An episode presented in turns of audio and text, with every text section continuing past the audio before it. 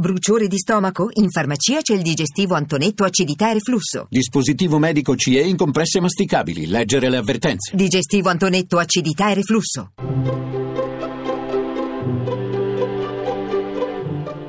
Il pensiero del giorno.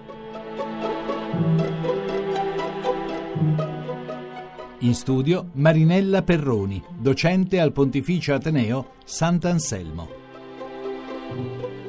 Anche rispetto al Giubileo, come accade ormai per qualsiasi manifestazione pubblica, è cominciata la battaglia delle cifre. Siamo in chiusura e c'è chi dice che è stato un flop rispetto alle attese, chi elenca numeri con soddisfazione e chi, a tutti i costi, pretende di ricavare dai numeri reali o da quelli presunti l'indice di gradimento nei confronti di Papa Francesco. Inevitabile forse, dato che in quanto evento anche il Giubileo sottostà a criteri di valutazione del tutto mondani.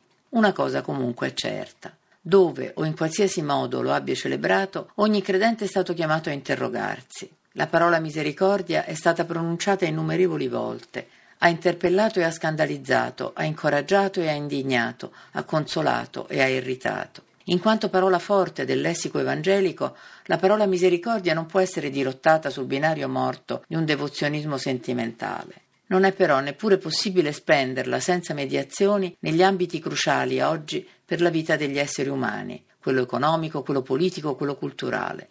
In un tempo in cui le maggioranze sembrano pretendere tutto in presa diretta e rifiutano ogni tipo di mediazione, siamo invece chiamati a ripensare con coraggio quali potranno essere le nuove forme istituzionali, fuori la Chiesa, ma anche dentro la Chiesa stessa, in grado di garantire le mediazioni indispensabili perché il potere di pochi non stritoli la vita di molti. Mettere a disposizione del Vangelo della Misericordia libertà, memoria, intelligenza e volontà, per produrre nuove visioni del mondo e della storia capaci di infondere nei tempi nuovi che si vanno profilando nuove spinte alla giustizia e alla pace.